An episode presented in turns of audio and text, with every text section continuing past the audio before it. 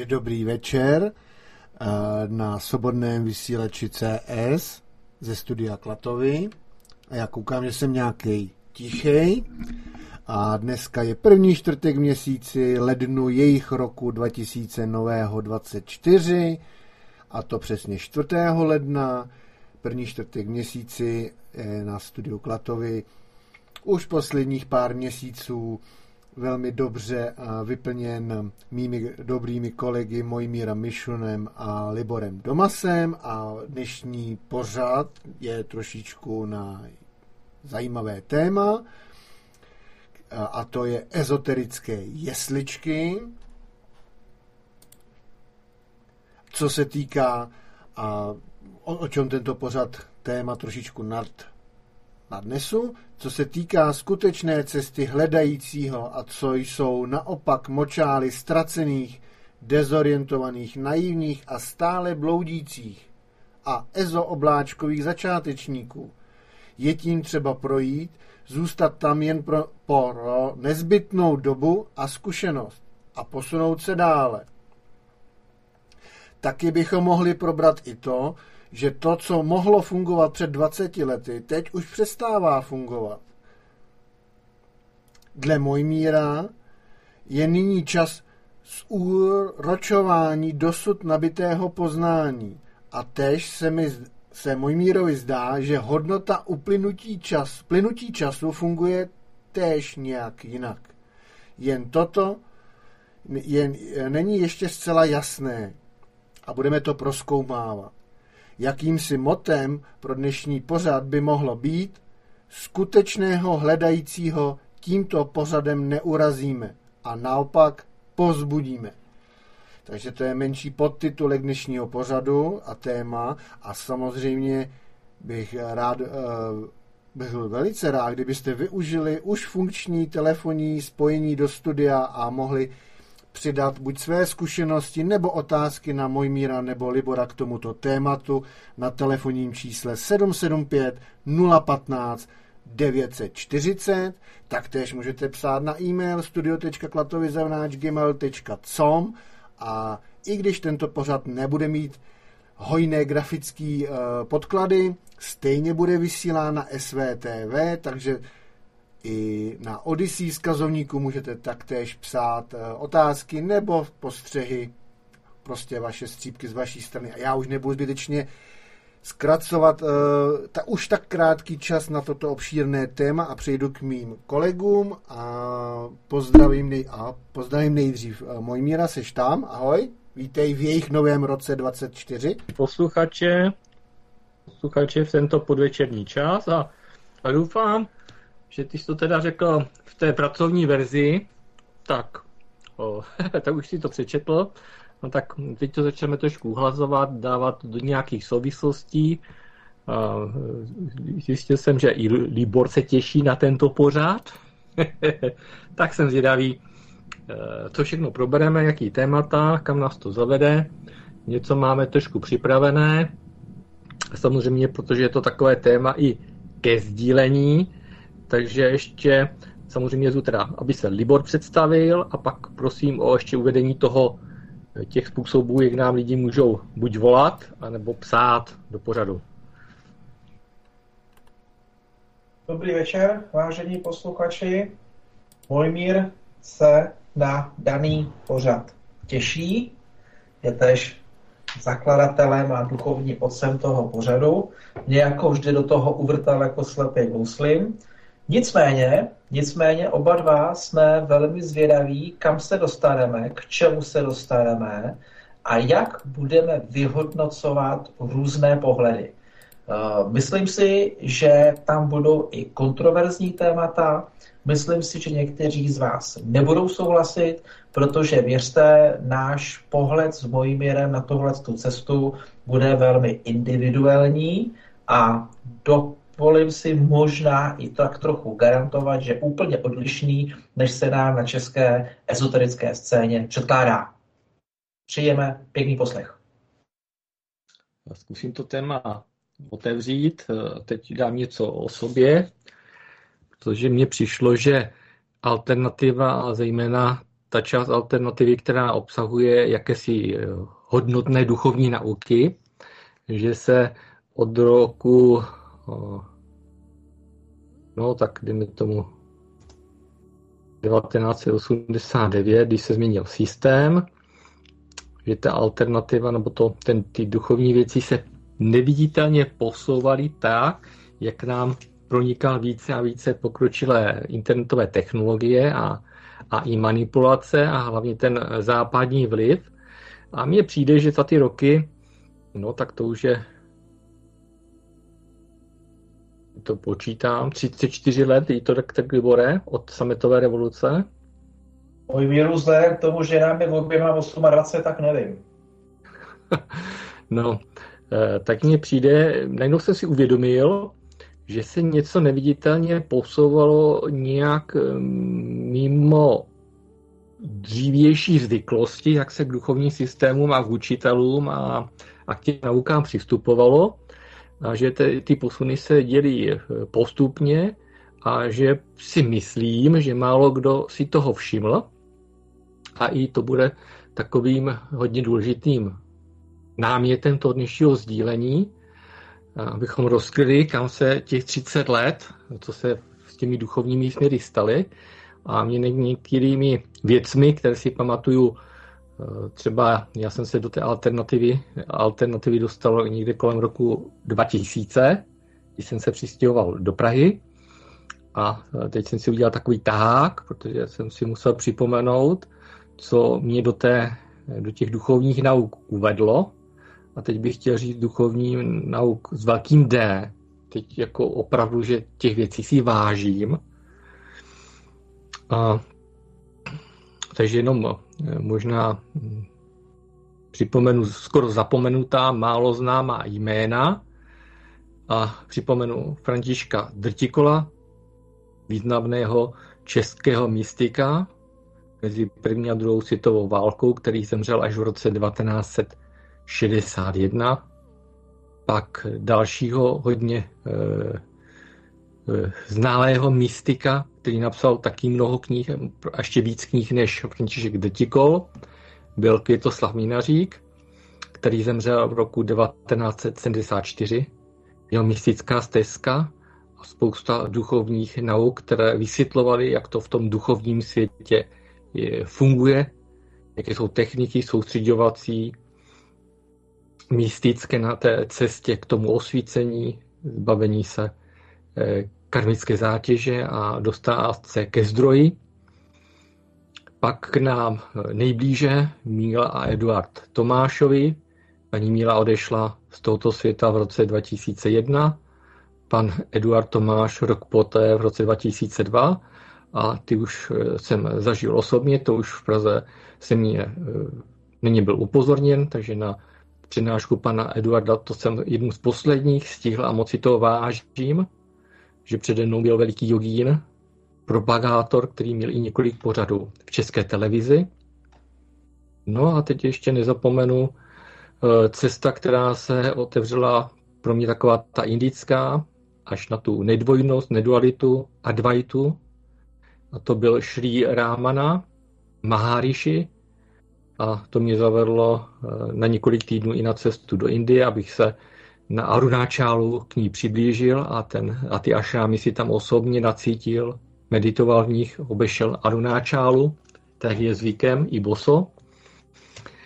A mě skoro až eh, ukápla slzička, když jsem zaspomínal na své začátky, nějak mně přijde, že v těch dobách věci byly nějaké pravější, opravdovější, že k těm uh, učitelům byla jakási úcta, vděčnost a do jisté míry jsem si připadal, jako kdybych byl jakýsi následovník, žák těchto mistrů a jako bych se snažil jít ve šlépějích těchto nádherných bytostí a jejich to vděčností, co tady zanechalo, a i bylo možné potkat i lidi, kteří eh, je potkali osobně a eh, i přesto, že mnohé ty místy jsem jmenované nemohl zažít eh, fyzicky, alespoň potkat lidi, kteří je znali osobně.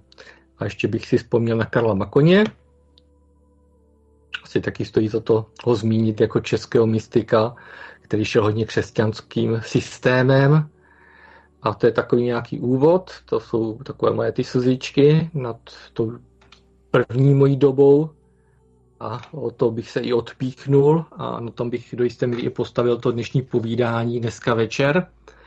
Tak bych zase předal Liborovi, jestli na něco zaspomíná, urojí slzičku zase tu svoji, anebo zajásá. No, Libor nebude trousit slzičku nebo ronit slzičku, ale zajásá, že jsi vzpomněl. Jirko, máš tam odkaz ve Skypeu, jak můj mír jmenoval vlastně, tak mezi ně ještě bych dala Břečislava Kavku a Bedřicha Kočí. Bedřich Kočí prováděl duchovní léčitelství, což je mně velmi blízká praktika a moc pěkně ve své knížce popisuje uh, hygienu, duševní hygienu duchovního léčitelství a jakým způsobem by v podstatě duchovní léčitel, potažmo léčitel, nebo můžeme říct, že i člověk na cestě hledajícího by měl dodržovat a jaké zásady by měl si uvědomit. Víte, když jsme se o tohle bavili s Mojmírem, tak každý z nás má nějaké začátky, to je cesty poznání, každý z nás má jinou tu cestu poznání a má si uvědomit jiné věci. Dalo by se velmi hrubě před šablonu říct, že větší část je společná všem lidem, protože ty mechanismy jsou tady na, na, na Zemi, jsou víceméně stejné, protože tady máme jedny duchovní zákony a jedny fyzikální zákony, takže se to shoduje třeba se 70-80% se ty cesty mezi, mezi sebou, jednotlivci, mezi, mezi různými jednotlivci se mohou uh, shodovat. Na základě toho, z toho potom jsou ty lidi si schopní křížově navzájem sami sobě pomoci. A byť teda ty začátky jsou úplně, úplně různorodé. Někdo začne křesťanskou mystikou, někdo začne křesťanstvím, někdo začne feng shui, někdo začne tarotem, runama, numerologií, jogou, reiki. Je to úplně jedno, čím začnete. Prostě máte nějaký první vstup vlastně do té duchovní oblasti nebo oblasti ezoteriky a teďka vlastně se stáváte svým způsobem potravou těch ezoterických řetězců a různých vlastně ezoterických zaměření. A postupem času se k vám dostávají lidé, dostávají se k vám informace, které vám sdělují, co máte dělat, na čem máte pracovat, proč se vám děje to, co se vám děje, z jakého je to důvodu, proč tomu tak je? A jak vy s tím máte naložit, případně co si máte uvědomit a popřípadně i změnit. A my jsme na tohle téma s Mujmerem se bavili nesčetněkrát a tohle může být začátek kolotoče, kdy se daný jedinec chytne do neustále opakujícího se mlínku, kde neustále něco zdokonaluje, pročišťuje, medituje, zbavuje se, odpouští a já ještě nevím, co všechno. A může se stát, že někdy k, ně, někdy k němu někdo přijde a řekne, hele, ještě nemáš tohle udělaný, ještě nemáš tamhle to. Neodpustil si, neodpustil si babičce, neodpustil si kočičce, nerozjímal si s jablíčkem, ne, nějakým způsobem si ještě neodpustil, já nevím komu. A postupně ten člověk se chytá do ezoterických schémat, kdy do nekonečná vlastně očišťuje sebe sama své okolí, čakry, energetické slupky, já nevím co všechno. A tenhle ten pořad s můj mírem bude právě zaměřen na to, že ne vždy je všechno toto nutné. Ze začátku ano, samozřejmě. Musíte se něčeho chytit, nebo měli byste se něčeho chytit. Měli byste nějakou cestou jít. Měli byste se zorientovat na daném tématu. A po nějaké době se po vás chce vyhodnocení, naprosto zdravé, sebevědomé vyhodnocení, kdy si řeknete, tak, tohle to všechno jsem nějakým způsobem absolvoval, tyhle věci jsem si uvědomil a teď zjišťuji, že pokud to budu praktikovat dál, ty samé věci, nebo obdobné, nebo jiné, ale se stejným záměrem nějakého vyřízení účtů, karmy, očištění, tak v podstatě celý život nebo dlouhou dobu nebudu v ničem jiném, než v neustále duchovní ezoterické praxi očišťování, odpouštění a já nevím, co všechno.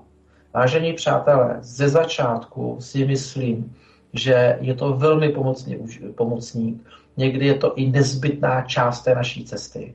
Ale rozhodně tahle, tak tenhle ten způsob nemusí trvat po celou dobu toho vašeho poznání. Tak, můj míre, máš tomu něco?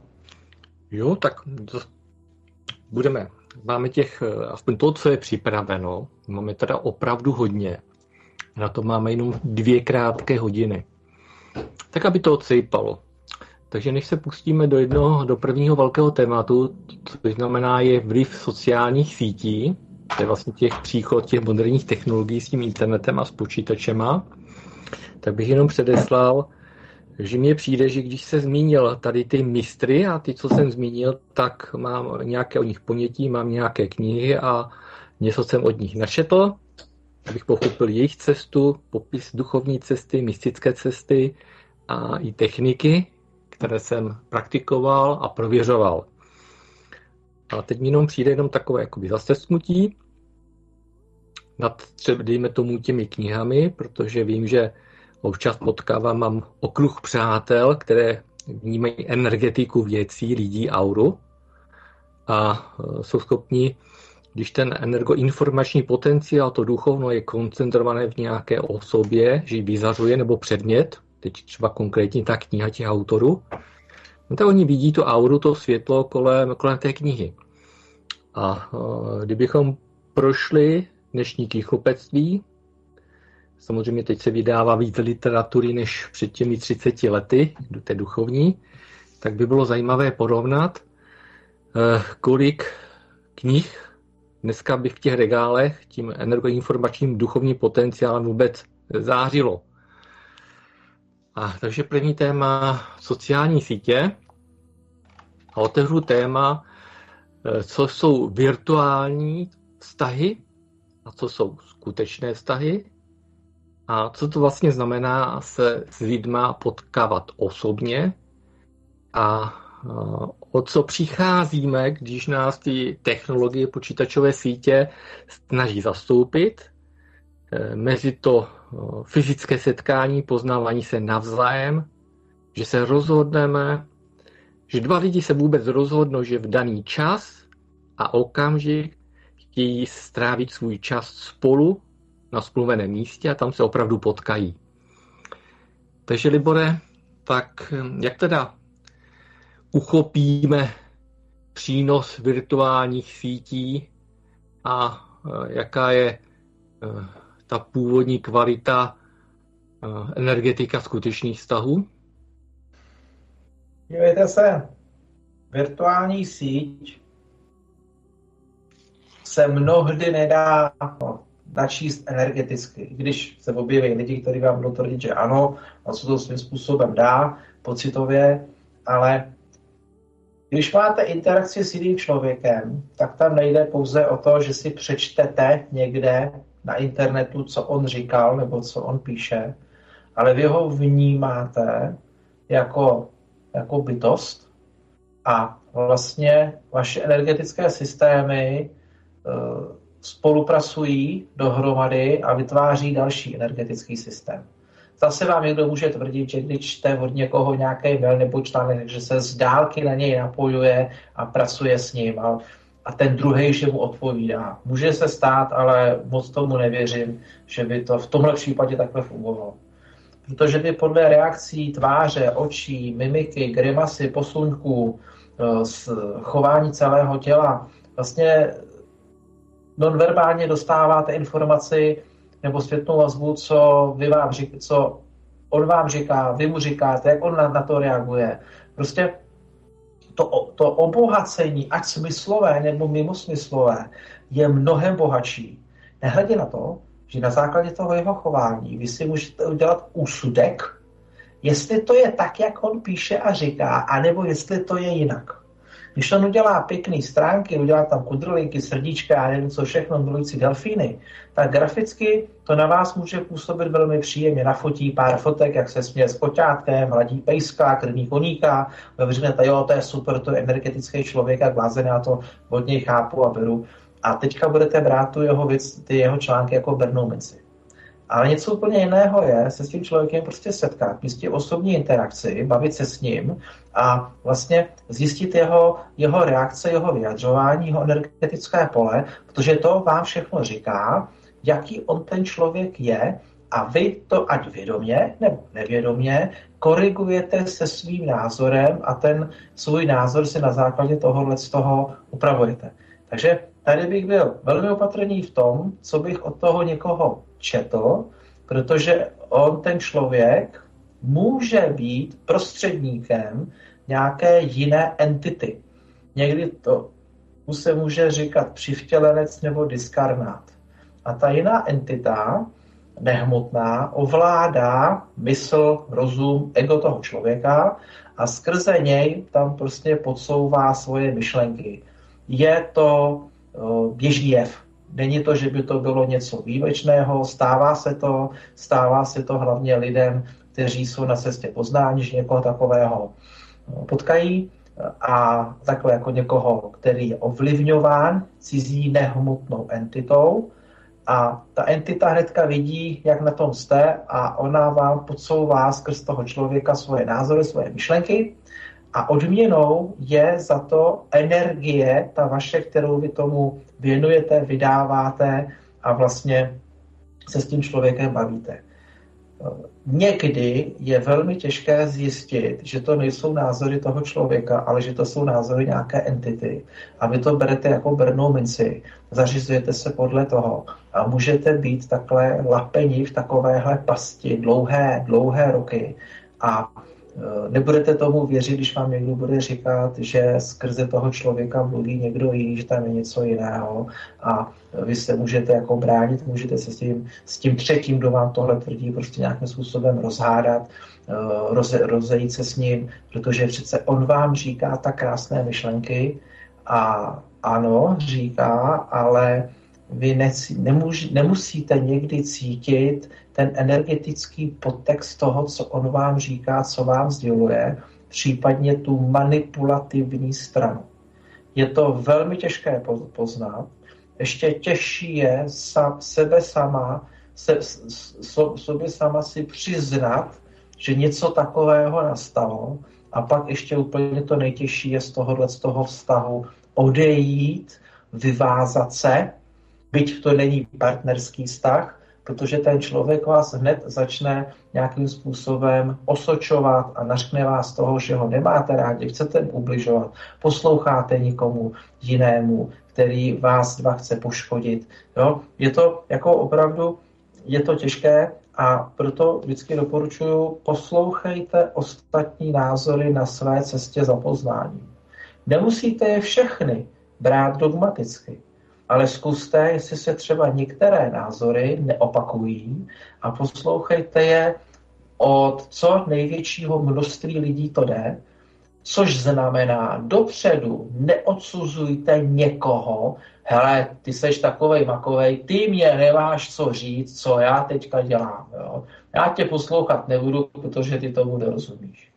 Mnohdy právě protože tomu ten člověk nerozumí, tak má pro vás udělaný čistou zprávu z čistého přenosu, protože jeho ústy hovoří váš anděl strážný, váš duchovní průvodce, nebo můžeme třeba říct nějaká entita, jako je Bůh, a chce vám právě skrz tohohle z toho člověka, který je poslem, aniž o tom on ví, sdělit nějakou zásadní informaci pro vás. Takže dopřejte sluchu ostatním lidem, zkuste porovnávat, co vám lidé říkají, jestli tam není nějaká nosná myšlenka nebo myšlenky a nebojte se některých lidí, kteří vám to trpělivě vysvětlují, když, přizna, když sami sobě přiznáte, že by něco na to mohlo být, se ptát na další doplňující informace. Tak, můj míre, je to tvoje. Jo, tak já eh, navážu těm tématům. Eh, je zajímavé, jak mi to úplně intuitivně naskakuje, tak já si dělám poznámky, protože těch věcí, které mi teď naskočily, bylo fakt několik. A teď dám eh, krátké a hutné sdělení. Určitě si setkání, ta osobní, vybíráme a máme nějaké preference, očekávání, nějaký vnitřní klíč hodnot, s kterými lidma se setkáváme osobně, který má po telefonu, po sítích a které lidi třeba potkat nechceme. A že vlastně ta nejkvalitnější komunikace, výměna informací, zkušeností se děje v přítomném čase. To znamená ne se spožděním, ale to znamená v reálném čase, přímo v tom, kdy jeden komunikuje, předává informace, druhý, druhý člověk na ní okamžitě reaguje. Takže co chci říct, fenomén přítomného času. Pak další fenomén, že ty dvě bytosti sdílí fyzicky stejný prostor, to znamená sedí v podstatě naproti sobě, a nejlépe během komunikace si vidí do obličeje a hlavně do očí. Jo, oční kontakt, přes oči pohled do duše. A další věc, toto setkání je bez jakýchkoliv náhradníků a prostředníků, který by ten přenos informací nějak omezili nebo s ním manipulovali. To chci říct, to je ta nejpodstatnější věc, ke které se asi během dnešního pořadu budeme vracet. No a že mezi těma dvěma bytostma, které tale se rozhodli komunikovat, se setkat, tak vzniká energoinformační pole a to energoinformační pole se sdílí, e, prolíná těch dvou bytostí a oni navzájem v tom poli toho druhého vlastně se vyskytuje. To má, že v podstatě sedí ty lidi v blízkosti sebe. A teď jde, jaký je dosah asi podle mě by bylo ideální, kdyby ta komunikace probíhala, kdy ta pozornost těch obou lidí by byla ne až, ne až tak v hlavě, jako spíše srdci. A já jsem si teď, eh, byla taková synchronicita, dostal jsem od kamaráda starověrce velmi zajímavý článek a mi to připomnělo něco, co jsem kdysi na to narazil. To je fenomén inteligence srdce, aktivace srdce, božský atom v srdci, nebo zářící boží částečka v srdci ukrytá, propojení se stvořitelem. No a když je pozornost nikoli v hlavě, ale srdeční krajině, v místě velice malém, nekonečně malém, kde ta boží jiskra září, tak vzniká se, aktivuje toroidální pole kolem toho srdce a oni teda říkají, že přibližně asi vzdálenost, já nevím, dvou, tří, možná čtyř metrů. Takže pokud ty lidi jsou hodně v sedíčku, tak se prolínají navzájem, si sedí navzájem v tom toroidálním poli toho druhého. A je zvláštní, že bylo i objeveno, že v tom srdci se nacházejí též neurony, mozkové buňky, že samozřejmě srdci těch buněk mozkových není tolik jako v hlavě v té kebuli inteligentní a intelektuální, ale že v tom srdíčku je těch eh, neuronů asi 40 až 50 tisíc jenom.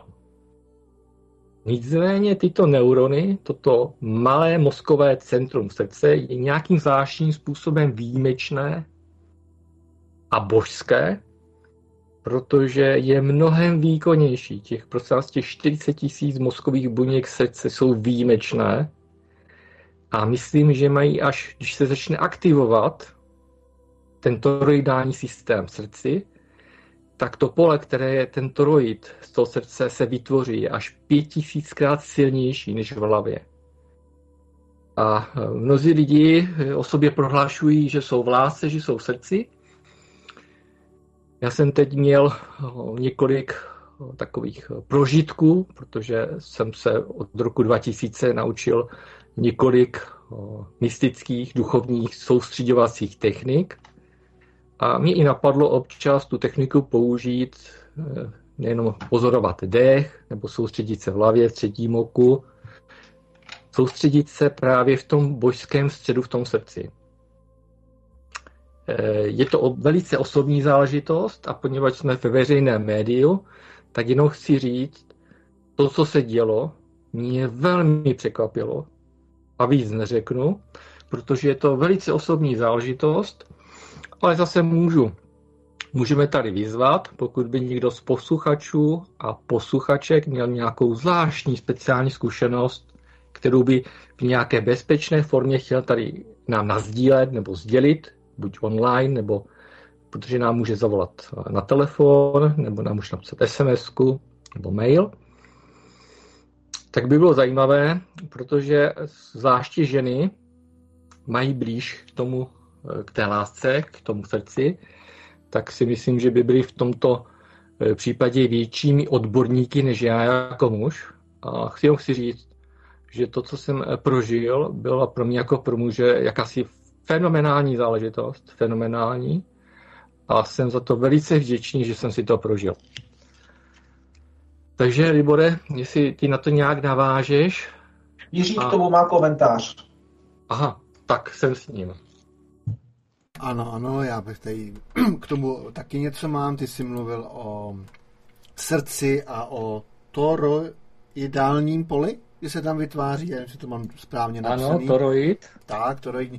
Poněvadž já už asi deset let vím o Paul Pearsall, teď to ukážu, ukazu na obrazovce, a on, to byl to doktor, který, mainstreamový, který uh, transplantoval srdce a těsně koncem 90. let a na co přišel právě ohledně srdci a on tam napsal spoustu knížek a těsně před koncem uh, svého života napsal knížku o srdci, protože uh, tam, tak tam říkal, že i naší momentální technikou je změřitelný pole, který vychází ze srdce a který samozřejmě neskončí na kůži, ale jde dál, jako za tělo. Tím pádem, že se tím ovlivňujeme. Na to přišel Paul Pearsall a e, je, je, doporučil bych knížku, která teda není přeložená a jmenuje se to Kód srdce, Hearts Code a vlastně o tom píše co se přenáší vlastně, když se transplantují srdce. Takže to je takový hezký pohled od uh, mainstreamového vědce, který právě napsal těsně před, a v úvodu tam právě ještě uh, říkal, že si to nechal až nakonec, protože se obával, že by ostatní doktoři si uh, mysleli, že je blázen, ale on, on tam říkal, že prostě změřili se ty pulzy, jsou měřitelný, pulzy ze srdce, takže to je docela hodně mm, reálné. Jako super, jenom ještě poprosím, protože dneska vysíláme bez grafiky, čili primárně audio stream, jestli by si pro audio posluchače mohl zmínit možnosti, jak se k nám můžou dostat buď napřímo živě, anebo něco napsat, jestli můžeš říct ty možnosti. V jejich novém roce 2024 studiový telefonní číslo 775 015 940, taktéž vedle videa, občas kouknu, jestli tam je něco uh, vzkaz na SVTV a samozřejmě uh, e-mail studio.klatovi.gmail.com Takže jenom jsem chtěl ještě k tomu Paulu Pírsálovi, že že právě i mainstreamové věci potvrzují ty, když to tak řeknu, jakoby alternativní fakta, když to takhle řeknu jenom rychle, abych to zbytečně nepro... A se předávám slovo.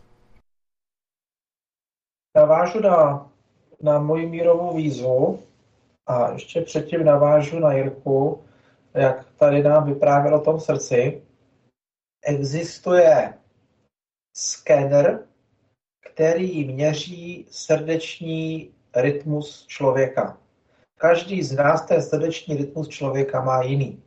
Takže pokud elity budou chtít zaměřit nějakého člověka, tak jednak ho můžou zaměřit podle mobilu, pak ho můžou zaměřit eh, podle, podle fotometriky, to znamená podle vizáže obličeje, chůzy a postavy, A třetí možnost, která je vlastně jako nejpřesnější, je, že projedou tomu davu srdeční tepy, srdeční frekvence a tu vaší konkrétně najdou a jsou nějakým schopni, jsou schopni vám zrychlit nebo zpomalit tak, že vy dostanete přirozenou cestou infarkt a nikomu to nebude nápadné. Teďka te, navážu na míra. Mně se dostalo, před mnoha lety se mi dostala knížka od Dana Vintra, což byl vědec, který zkoumal ovlivňování vody a měl udělané takové zařízení na hadici, že ta hadice že na tu hadici se dá nastavit, s tím nástavcem protékala voda, která nějakým způsobem byla spirálovitě vedená a e, tam docházelo k nějakému rozpadu částic a potom ta voda byla výživnější pro rostliny, že když se dělali experimenty, tak ty rostliny zavlažování tímhle tím nástavem, nástavcem toho Dana Vintra, tak byly, byly vyšší. A on vlastně přišel na takzvané světelné písmo. A to světelné písmo spočívalo, spočívalo v tom, že zjistili, že když srdce tepe, tak vydává obrazy, které jsou velmi blízké písmu sanskrt. A když se v pohádkách říká, nebo my říkáme, podívej se mu do srdce, jaký ten člověk je, tak v podstatě dřív ty lidi si pomocí těchto těch, těch obrázků, nebo jak to říct, znaků, přesně viděli, co ten člověk si myslí. A je to takové jako fascinující zjištění, protože to je přesně to, co mě říkal mír, nebo co tady vyprávěl, vyprávěl mír.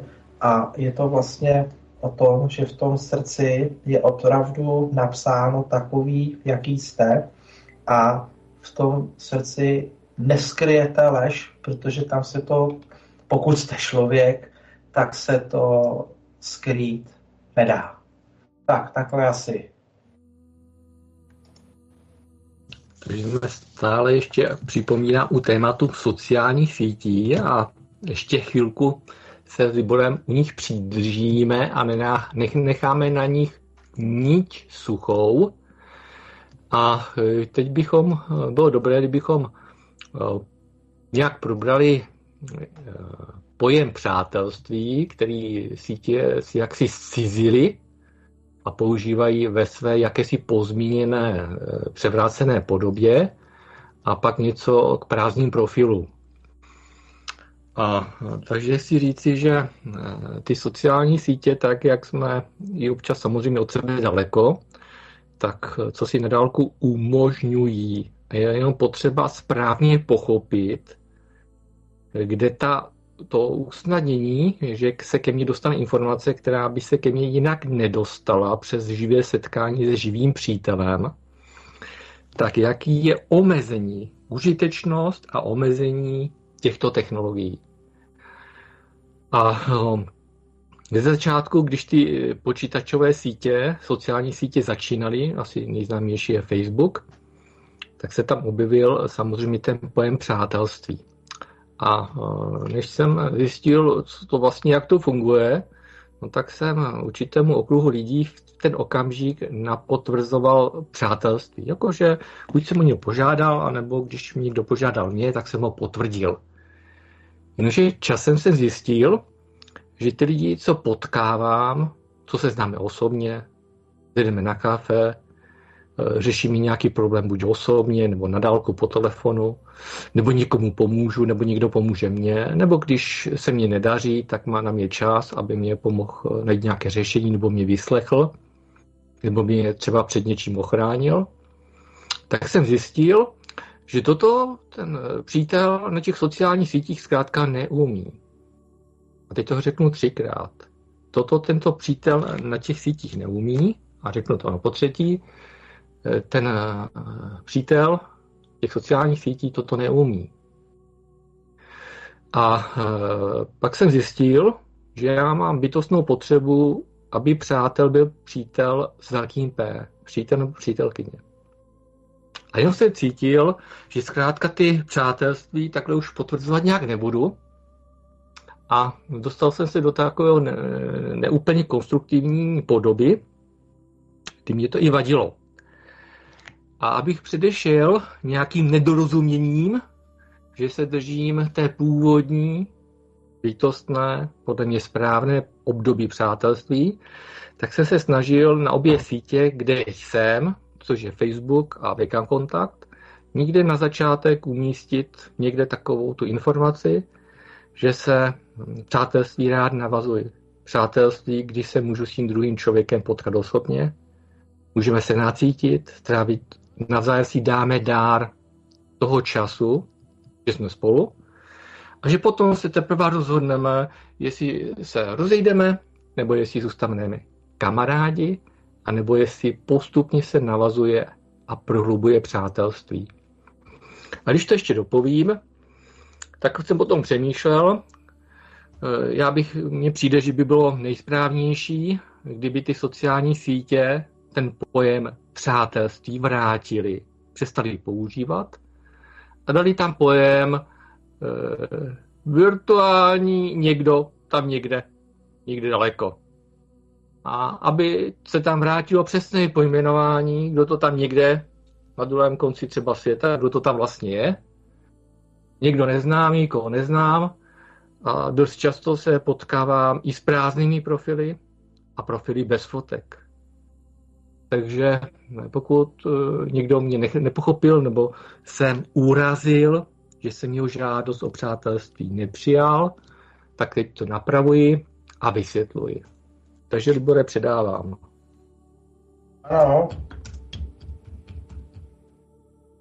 Tak tam jsem Mirko vydal odkazy na toho Dana Wintera a na tu knihu o tom, o tom srdci. Je to teda bohužel v angličtině, u nás jsem to někde v češtině, v češtině nenašel, uh, tyhle, ty, tyhle ty věci. A jenom jsem rád, že můj mír potvrdil moje slova o tom, že když někde máte někoho virtuálně, tak se na něj eh, dejte pozor. Virtuálního můžete kolegu, kamaráda potom mít, když už jste se s tím setkali, tak nějak jako oba dva o sobě víte co a jak, co od sebe můžete čekat, hlavně víte, eh, jak na tom je ta druhá strana názorově, kde se pohybuje a s čím za ní můžete, s čím za ní můžete přijít, eh, s jakým okruhem témat vám pomůže a s jakým okruhem témat vám nepomůže a víte také i styčné body, které vlastně si rozumíte a styčné body, kde eh, jste naprosto jako antagonii a nemá cenu tyhle ty věci, tyhle ty věci uh, otevírat. Jo. Takže ono, ty weby vypadají pěkně, prohlášení vypadají pěkně, fotky vypadají nádherně, ale jako opravdu dávajte si pozor, protože pak totiž s časem, časem nevíte, co se z toho vyvine rok, dva, tři, deset let můžete být úžasní kamarádi, vy mu řeknete největší tajemství, největší trápení, on vám radí, dlouhá léta s rodinou, se životem, s prací, s penězmi, nevím co všechno. A pak se může stát něco, kdy v podstatě vaše přátelství a důvěra bude přetrhána a ten váš virtuální kolega, kamarád, přítel, rádce všechno to, co jste mu řekli a sdělili ve vašem nejhlubším bolu a žalu, začne používat proti vám. Takže s tím vlastně pamatujte, že i tohle to se stává, že ty věci, které vy někomu řeknete v dobré víře, aby vám pomohl, nebo sami sobě chcete pomoci a hledáte pomoc, tak tomu člověku sdělíte, a najednou prostě proběhne nějaká událost, kdy, která vlastně toho druhého pohne k tomu, že všechno o vás začne nějakým způsobem buď veřejně ventilovat, a, nebo co je horší, že to začne používat v rozhovoru s vámi a může vám to předhazovat, může vám to vyčítat, může vám to různě jako sdělovat jo, a dostanete se ještě do většího marastu, než jste byli předtím, protože vás vlastně zradil váš, vás blízký, začíná vám to nějakým způsobem vyčítat, zabředávat do toho a vy mu jste zavázáni za to, co pro vás udělal. A je vám trapné opustit takového člověka, je vám trapné mu to nějak vysvětlovat, nebo říct, ale už jsem to opustil, opustila, nějakým způsobem se, se, jsem se s tím jako rozloučil, uh, mám to vyřešeno, nechci se k tomu vracet, ale ta slušnost, která ve vás je, vám zabraňuje tohleto tomu někomu sdělit. A teďka pro vás začíná, začíná peklo. Začíná prostě pro vás život, kdy nevíte, jak z toho kola ven, takže proto nějakým způsobem si dávejte věci, nebo dávejte si pozor, co, komu co sdělíte, protože nikdy nevíte, kdy se to otočí proti vám. Tak, můj Míry, máš slovo. A taky bych chtěl říct, že poměrně hodně indicí, že o, e, hodně technologií nepochází primárně, nebo primárně pochází všechno ze světla. Ale to, jak se to zavádí přímo na Zemi do lidské společnosti, tak to může přijít skrze ruky e, temných parazitních manipulátorů. No a vypadá, že internet a sociální sítě byly dány e, po dohodě asi elit s mimozemskými parazitními rasy. A takže chci říct si, hodně bych si dával pozor na to, co z osobního prostoru sdělujete skrze právě prostředníky, které jsou buď i mobilní telefony nebo internetové sítě. A e, co si o sobě skutečně jako věcí vážíte, že jsou pro vás intimní, osobní a mohly by být použity proti vám, tak je přes to prostředníky nikdy nebudete sdělovat a pouze osobně, při osobním setkání a možná i, i když budete s těma lidmi osobně a budete si hodně důležité věci sdělovat, tak možná by ti to eh, špioni technologický snad ani v tom prostoru, v té místnosti neměli být. Ale tady to nechám s otazníkem k zamýšlení. A taky vypadá, že do toho internetového prostoru i ty alternativy, že se vmanipulovávají jakési egregory, formy myšlení, které jsou vysoce destruktivní a do té alternativy zavádí věci, které jsou nepravdivé. Nepravdivé a pokroucené. Takže jak se byla boom, kolik se tady rodí křišťálových dětí, já si to pamatuju asi z roku 2004 a 2008. Teď mi to přišlo, že z alternativy přišlo tolik článků, že všechny děti jsou křišťálové a diamantové a nevím, eh, jaké si ještě vymýšleli, tak se ptám s odstupem času. Kde ty nádherné děti, které měly měnit realitu, které se měly dostat do řídících struktur toho temného systému, tak kde ty nádherné děti jsou? Těmi nádhernými vlastnosti. Tak co to bylo tehdy za informace, které toto šířily a vytvářely iluzi. Iluzi, že děti jsou bezpečí, že rodiče nemusí chránit, že školní vzdělávací systém tyto dary v nich rozvine a nikoliv zabrzdí, znehodnotí a že vlastně postupně... Prosím? Tak já doufám, že internet nám udrží přízeň a kolik rodičů, pokud se jim rodili tyto zázračné děti, tak vytvořili skrze rodinu pro ně bezpečný a chráněný prostor, aby se vlastnosti křišťálových a diamantových dětí mohly rozvíjet do maximálního efektu a tyto děti mohly opravdu naplnit své poslání. Tak, to jsem si potřeboval říct. A poslední téma, které bude k sociálním sítím, potom bude téma, jak ty eh, sociální sítě, pravděpodobně teda ne všechny, ale ty eh, s globálním dosahem, tak jak vytváří uměle ty sociální bubliny a jak vlastně manipulují s tím, jaké příspěvky a tak dále tam jakoby nabízí různě v těch vyskakovacích oknech. Takže ještě Libore, takže jestli máš nějaký, prosím tě, postřeh k tomu, jaké eh, destruktivní téze se do alternativy zavádí, načež se později ukáže, že to jsou úplné s odpuštěním sapiny a že část alternativy žila dlouhou dobu v naivní víře, že to, co se šířilo, velice intenzivně opakovalo, recyklovalo, že je pravda.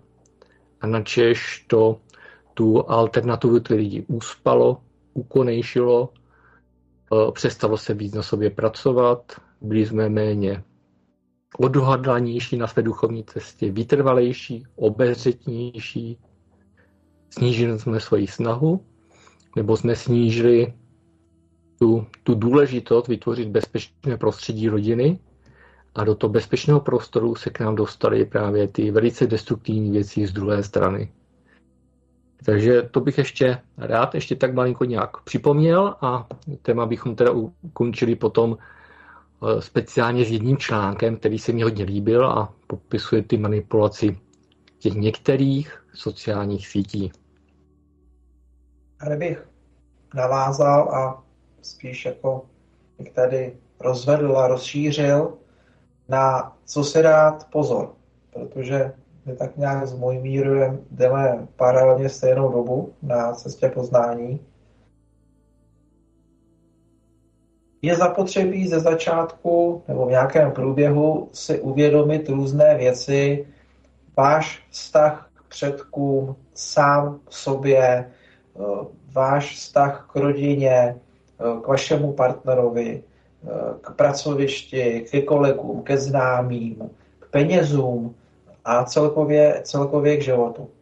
To znamená s některými věci, věcmi se vyrovnat, s některé věci odpustit, některé věci prostě smáznout se stolu a začít s čistým stolem. Většinou se čistí čakry, čistí, čistí se rodina, čistí se vaše mužská polarita, čistí se vaše ženská polarita, medituje se, to vše si myslím, že patří k tomuhle z tomu, protože bez tohohle z toho byste si neuvědomili ty další, další věci.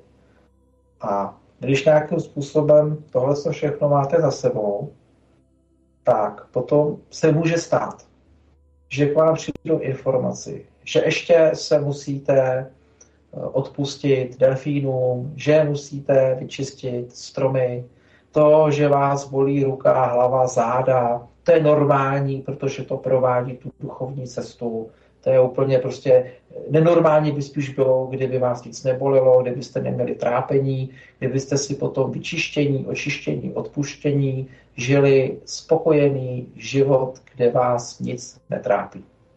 Na tohle to si dejte pozor, protože to je přesně ta duchovní past, kterou tady máme s Vojmirem na mysli. Protože lidi, kteří nějakým způsobem se chytili do této duchovní pasti, do, do, do cyklické duchovní pasti, tak nejsou schopni s ní výjít ven a neustále na něčem pracují a neustále na něčem zdokonalují a zdůvodňují si to tím, že je to nutné. A teďka přijde ten, ten ďáblík, který řekne vám na nějakém semináři, a tohle to jsi vyčistil, tohle jsi odpustil, tohle jsi zpracoval. Ježíš Maria, ty to nemáš, no jak vůbec můžeš jít dál, no to prostě nepřipadá v úvahu. A teďka vy tam teda jako zpytujete to svědomí a začnete na tom pracovat rok, dva, tři a pět let vám uteče úplně mezi prstama nevíte. Dávejte si na tohle pozor. Spytujte svoje svědomí, jestli skutečně těmi věci musíte projít jestli to máte zapotřebí. A poslouchejte kolem vás, co říká vaše okolí. Protože když budete poslouchat relativní nějaký větší počet lidí, tak ten Bůh, nebo ten váš anděl strážný, nebo vyšší já, nebo vaši průvodci, vám potom skrz větší počet lidí řeknou tu vaší pravou, tu vaší pravou cestu. To neznamená, že když někde někoho potkáte, nebo nějaký váš mistr, nebo váš guru vám řekne, že nějaká bolest během toho je normálně, že vás neopustí a že vás musí provádět několik let, nebo to, že budete odpouštět rodině 15 let, že je naprosto normální, nebo něco na tenhle ten způsob, tak to už samo o sobě zavádějící, protože to rozhodně zapotřebí takhle dlouhou dobu není. Je to pouze duchovní past, která vás chytne do časové smyčky a v té časové smyčce vás to drží co nejdýl to jde.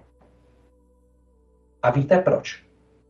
Je to proto, abyste se nedostali v rámci vašeho poznání dál.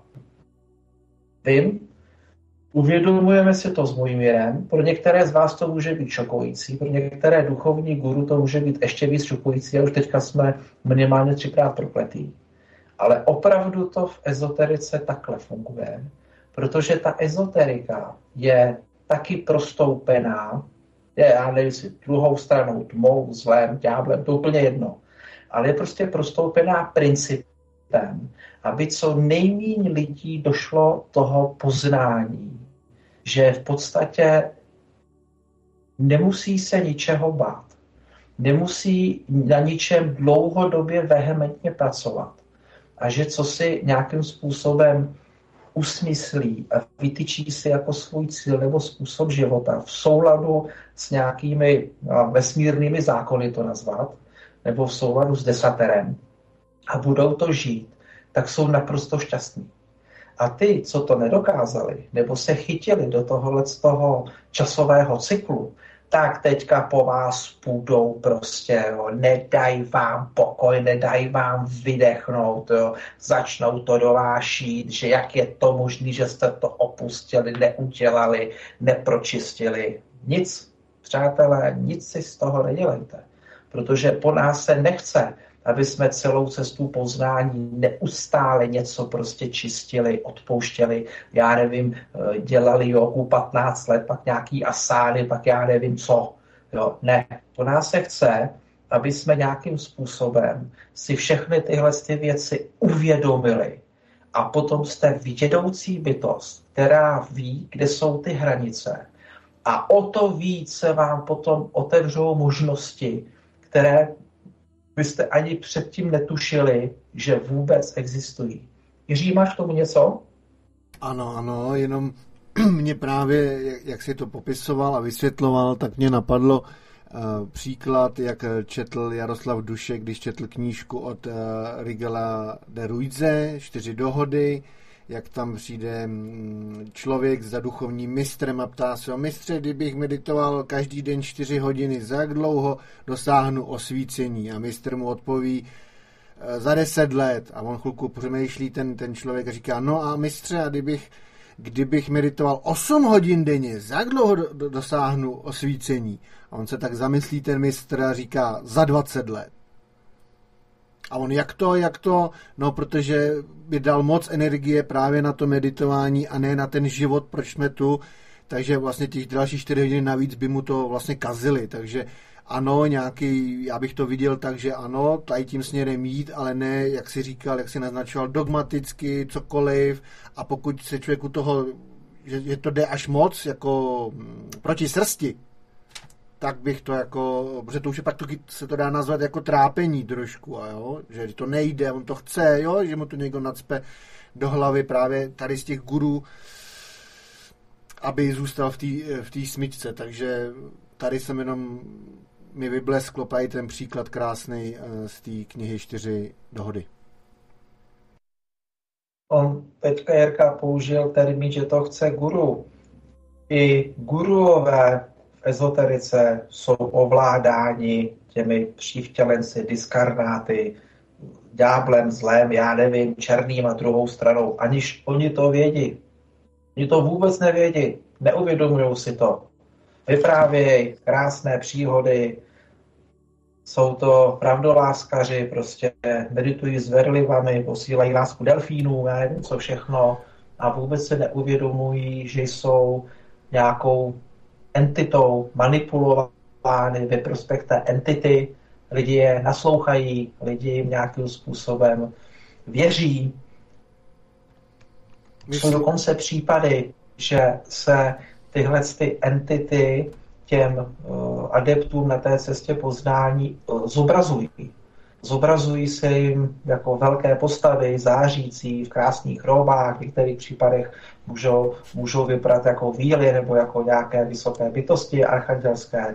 Jsou případy, kdy se takhle objevoval i Ježíš, ve své podstatě tak, jak ho poznáme, jako já nevím, 1,80 m, fousatej, já nevím, zrzavej, takový ten obrázek, spíš jako bělocha než, než, než, než Araba, protože oni vlastně byli semick, on byl semita, on nebyl jako běloch, tak se prostě objevovaly, takové bytosti a ty bytosti jako říkali, jak je milují, jak jsou zářící a něco všechno na ty, ty adepti na té, cestě, na té cestě poznání v podstatě je následovali a vyprávěli, jak jsou krásné a když jim někdo potom po nějaké době řekl, hele, a si to není náhodou nějaký blábol nebo něco takového, tak ty lidi by si do krve hádali a do krve by za tu svoji vizi bojovali. Takže proto říkám, nestyďte se s ostatními nějakým způsobem uh, komunikovat tyhle ty věci, konzultovat, ptát se, zjišťovat. Jo, není, to, není to žádná ostuda. Vy s mírem ještě s jinými prostě máme toto nepsané pravidlo, že když někdo neví, tápe, tak prostě zavolá 2, 3, 4, 5 telefonů a z toho mu vyjde prostě nějaký průsečík, protože i nám se může tohle stát. I my můžeme mít tohle tohle jako narcismus duchovního ega nebo té cesty, kterou, kterou jdeme. Takže my si tohle prostě ověřujeme a snažíme, si, snažíme se vlastně sami se ubezpečit, že tak, jak to je, že to vnímáme správně a když ne, tak, tak to korigujeme, protože věřte mi, není, není nic jednoduššího, než uvíznout ve své duchovní píše a mnoho no, Pěrka použil gurů, mnoho gurů skončilo ve své duchovní píše a prostě vidí to své učení jako nejvyšší možné dosažené. Ostatní, po ostatních lidech chtějí to samé, co chtějí, co mají oni, oni a někdy nepřemýšlejí nebo nedají těm, možn, těm lidem možnost jít nějakou svojí vlastní cestou, protože ten člověk má třeba ze začátku začít u tohohle z toho uh, gura, ale potom si má jít svojí vlastní cestou. Tak, můj míře, Jirko, jdem vás Já bych to jenom skočil, ještě bych jenom k tomu dodal, že kdyby šlo jenom o to zacyklení, který jako je nasunutý na ty hledající, tak by to ještě šlo, ale pak třeba, jak jsi mluvil o těch eh, gurů, který ani jsou sami ovládáni, ani to neví, tak uh, oni ještě potom posílají tu energii, kterou sajou z těch uh, věřících, když to tak řeknu, prostě dál někam pryč. To je na tom to horší. A jinak pokud posluchači, lomeno diváci k tomu něco máte, můžete zavolat do pořadu na telefonní číslo do studia 775 015 940 taktéž uh, na SVTV vedle. Jsme uh, otevření na vaše pohledy, na vaše střípky, co k tomu máte. míre? Takže eh, už se blížíme k dokončení, protože máme ještě další dvě témata, a než teda úplně opustíme sociální sítě, protože je potřebujeme pořádně proskedovat, správně pochopit, znát jejich výhody, slabiny a nástrahy. A teď řeknu hm, takovou koncentrovanou větu, jak já to rád dělám, protože něco můžu vytvořit do krátkého a výstižného sdělení. Takže když tak, Jirko, pro ten videostream, tam prosím tě dej ten odkaz jo, na to vytváření těch sociálních bublin. Tam si ty lidi můžou to roč, dočíst podrobně, nastudovat. A v mém schrnutí je to, že eh, některé sociální sítě začaly vytvářet sociální bubliny. Na začátku od propojování lidí se stejnými zájmy, kdy i nabízeli podobné příspěvky a nabízeli, co bychom měli číst, postupně získávali naši naivní důvěru užitečnost těchto sítí. Toto nepozorovaně pře, přešlo, kdy ty sociální sítě byly obohaceny o algoritmy umělé inteligenci a nepozorovatelně to přešlo k tomu, že nás eh, ty algoritmy začínají chránit před těmi příspěvky, o kterých bychom neměli vidět, které by se k nám neměly dostat, i přesto, že daný profil sdílíme, začíná cenzura těchto příspěvků a odběrů. Roboti pečlivě sledují zábav, závadné a současně i úspěšné a masově sdílené příspěvky.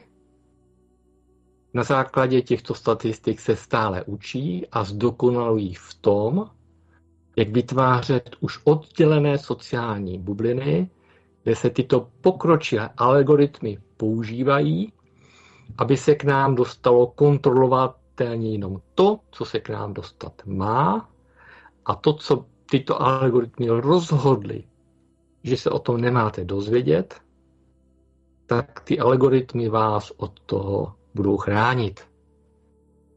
Takže pokud vám stačilo toto koncentrované sdělení, to máte asi ve čtyřech větách. Pokud eh, vám to ještě nedává smysl, doporučuji si podrobně v klidu pročíst ten článek. Jinak prosím tě, Jirko, jestli to máš rozkyklé, jestli teda ano. můžeš říct, je to teda asi ano, na slovanské je. košile. A zkus říct jenom název toho článku. Sociální sítě vytváří izolované bubliny a s pomocí chytrých algoritmů zesilují štěpení společnosti. Tím i hrozbu konfliktu. Takže, a já bych jenom, jenom ještě se... Já bych jenom dodal, že jsem před pár lety viděl video, kde eh, Mark Zuckerberg mluvil právě o těch algoritmech a popisoval tam, že udělali test na lidi, že schválně některým lidem zabránili uh, příchodu pozitivních zpráv, co měli ty různý kanály, jakože odebírají a tohle, takže jim prostě dávali negativní a pak sledovali, co píšou ve svých rozhovorech jinam a pak uh, na jinou zase v obráceně. A dělali výzkum a opravdu to ovlivňuje uh, potom toho člověka, co píše jiným dalším lidem. To už je, jako to říkal sám vlastně Zuckerberg, že takhle zkoušeli, takže asi to funguje. No jenom tak na vyzkoušení a ověření, že samozřejmě ta snadnost toho klikání, že jo, ty sítě jsou takové líbivé, snadné, e, já mám zkušenost, že kvalitní věci se k ní musím trpělivosti musí dosat. A jak ty sítě takovýma zkratkama, bez úsilí, z pohody z domu, od počítače, od kafíčka, od teploučka, od zákusku, jak nabízí, že tím, tím snadným klikání, že se k nám dostávají kvalitní věci. Pozor, může a nemusí. A možná máte naklikáno ke sdílení spoustu stránek, které vás nějak zaujaly. A možná jste už zapomněli i na některé stránky, kde jste požádali, aby vám eh, přicházely příspěvky. Zkuste se zamyslet nad tím, jestli vůbec se stačíte nějak sledovat stovky příspěvků, které vám na té hlavní stěně nabí, nabíhají každý den, zkuste si zpětně zamyslet, na které stránce když jste byli, protože vás zaujala, protože ten autor tam eh, nedával různorodé články, ale jakýmsi způsobem hodnotné, kvalitní věci. A zkuste si někdy udělat kontrolu, že si zkuste vzpomenout na nějakou starší kvalitní stránku, zkuste se tam podívat, přímo na tu stránku si ji rozklikněte, podívejte, jestli tam ty kvalitní věci, jak jste to dřív vyhodnotili, jestli tam jsou i teď a zkuste prověřit tu vaši stěnu, jestli na té e, kvalitní stránce, jestli na té vaší stěně ty, ty příspěvky ještě máte. Jestli vás ty sociální sítě, ty bubliny náhodou neodpolily od nějaké velmi kvalitní stránky v těch mož, tom množství a záplavě i méně důležitých příspěvků. Tak a to jsem se vypovídal. Za mě bych už eh, tu téma mohl i navrhnout uzavřít, takže to ještě nechám na Jirkovi, na Liborovi, to uzavření tématu a pak máme druhé zajímavé téma. Jiří, máš k tomu něco? Já bych měl takovou kratičkou, takový poznatek, že dřív, že se člověk domluvil s někým, třeba za týden, a pak jsme se potkali, že jo, a teďka, co jsou ty sociální sítě a telefony, hlavně mobilní, tak se člověk jako domluví a ještě jako, hele, tak to platí tohle. A pak to přichází a znova si, jako ten druhý jako ptá, jestli to platí a tohle že vlastně se nedodržuje to, že se domluvili, tak, tak to bude platit, že prostě to, nebo to zrušení těsně před, před nějakou schůzkou, že jo, na poslední chvíli, že takový zlozvyk prostě, že se po, potom posílá, abych to řekl úplně přesně, co, mi na, co, na, co na tom jakoby vidím, to záludný, že vlastně to nutí posílat mnohem víc zpráv, mnohem víc jako si pozornosti, co tam člověk naťuká, ale proč, to nevím, když jsme jako byli třeba domluveni už týden, že jo. A když je člověk domluvený, že když se něco změní, tak napíše, když se nic nemění, tak to zůstává. To je ještě hlavní, hlavní eh, důležitá věc, co jsem musel říct.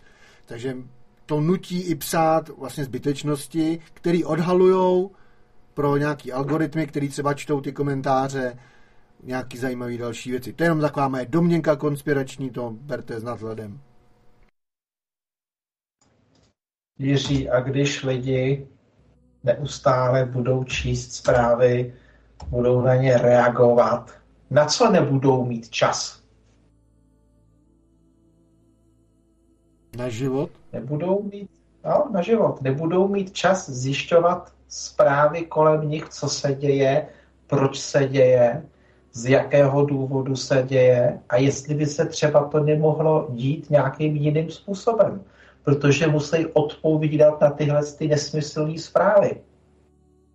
Je to cíleně umělá zaměstnanost nebo koncentrace lidí na bezvýznamné věci, než třeba teďka máme 4. ledna, ke konci roku měl projev Fiala, na začátku roku měl projev prezident, takže by se lidi mohli ptát, na co o čem mluvili, proč mluvili tak, jak mluvili, proč nemluvili jinak ale tohle to právě generuje uh, umělou, umělé vlastně jako poptávku po pozornosti těch lidí, vyžaduje to interakci těch lidí, aby se lidi nemohli uvědomovat, jak to, že mají Poláci poloviční cenu elektřiny a třetinovou cenu plynu než my. Jak to, že Slováci mají poloviční cenu elektřiny a plynu než máme my. Jak to, že Německo má eh, kilowattu za 2,50 a my za 4,50 nebo za 6 hodin. Tohle je přesně to, aby ty lidi neměli čas na takovéhle věci, nezačali se na tohle ptát a byli neustále pod nějakým jemným tlakem, že musí na něco odpovídat. Na druhou stranu lidi slíbí kde co a posledních tři, pět let neslyší nic jiného. Ježíš Maria, já nemám čas, já nic nestíhám. No já jsem ti ani nezavolal, protože jsem ti neměl kdy zavolat, kolik jsem toho měl, že ta ruška se, se že ta schůzka se ruší, nebo že tam nepřijdu, nebo že prostě něco, na čem jsme se domluvili, že prostě nebude. Jo? Je to neschopnost těch lidí prostě někomu říct ne, uvažovat nějakým časovým kontextu a když už si toho naberou hodně, tak na poslední chvíli zjistěj, i když to věděli už od rána, že na tu zkusku ve tři hodiny odpoledne nebudou, protože to nestihnou, tak to napíšou za pět, tři, anebo ve čtvrt na čtyři. Jo, a ještě to prodají tak, že oni jsou časově tak vytížený, že ty to musíš chápat přece, ne, že já jsem tam nemohla přijít. No, tam jsou dvě věci. Jednak je to, že lidi vůbec neumějí s časem, protože těch informací je tolik a oni nedokážou vypustit tu správnou ty informace, které oni nepotřebují, tak jsou zahlcení vším a nevědí vlastně, jak se, jak se, jak se zachovat. Takže takhle asi v kostce. Pokud tomu nic nemáte, můžeme na moji mírovou další, další téma. Takže máme tady další zajímavé téma. On se jmenuje podle toho názvu celého dnešního pořadu. Ten název je EZO školičky. A zkusme chvilku probrat, eh, že když je něco zadarmo a když se něco zadarmo nabízí v alternativě, nebo něco jako eh, ještě té, eh, té alternativě v té části, kde, by, kde je to vyhrazeno duchovním systému, sebezdokonalováním, duchovního usilování, když se něco zadarmo vyskytne, tak jak to vlastně na ty lidi, pro které to zadarmo je určeno, jak to nyní zapůsobí a jaký vlastně efekt to způsobí. A já bych to jenom otevřel tím, tak nenápadně, že mi to funguje tak, že mám takovou bytostnou, bytostnou potřebu věci prověřovat, osobní zkušeností. A samozřejmě, jak těch věcí je hodně, tak se nedá prověřovat úplně všechno, co kolem mě proběhne, ale musím si z toho nějak jenom něco vybírat. Věci, které mě nějak blíž oslovují, tak se mi samozřejmě stane, že něco, co ke mně přijde zdarmo, tak když vyzkouším, tak zjistím, že to je suprovní záležitost.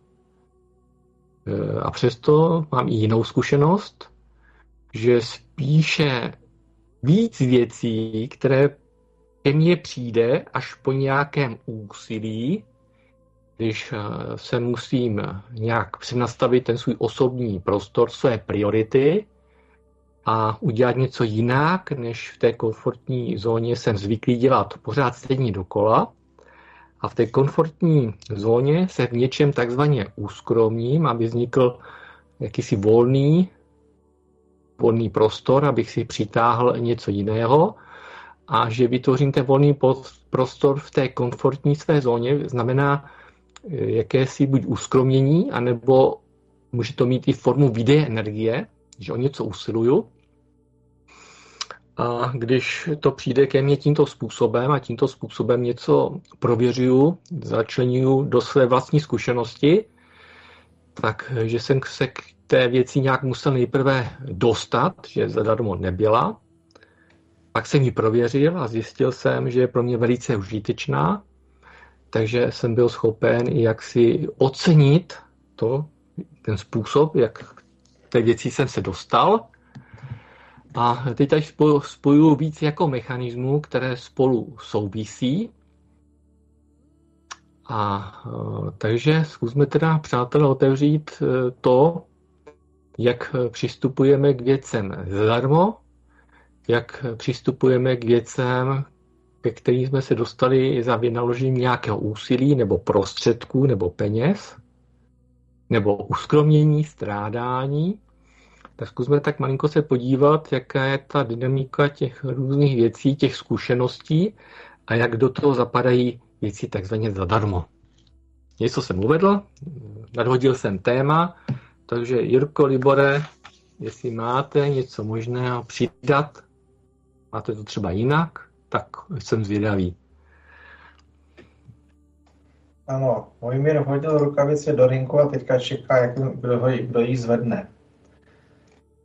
Před 15-20 lety, já nevím, něco takového bylo na euroscéně diskutováno vlastně jako, jestli si má eh, lé, léčitel něco říct, nebo jestli si má, jestli si má telestát něco říct za svoje služby, a většinou argumentace byla ta, že je to dar od Boha a že v podstatě by to ten člověk měl dělat zadarmo, protože pracuje pro lidi a je pro něj jako čest pracovat pro ty, pro ty lidi, takže by to měl dělat zadarmo bez nějakých velkých vlastně jako, jako diskuzí.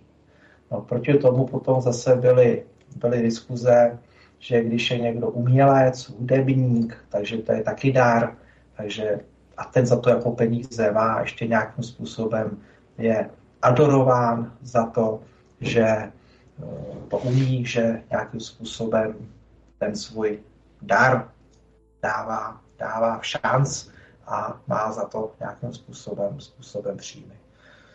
Dívejte se, jsme v ekonomické době, jsme v tržním hospodářství, kdy každý z nás potřebuje z něčeho žít a alfa omega je ta, že někteří lidé dostanou radu zadarmo a velmi si ji váží.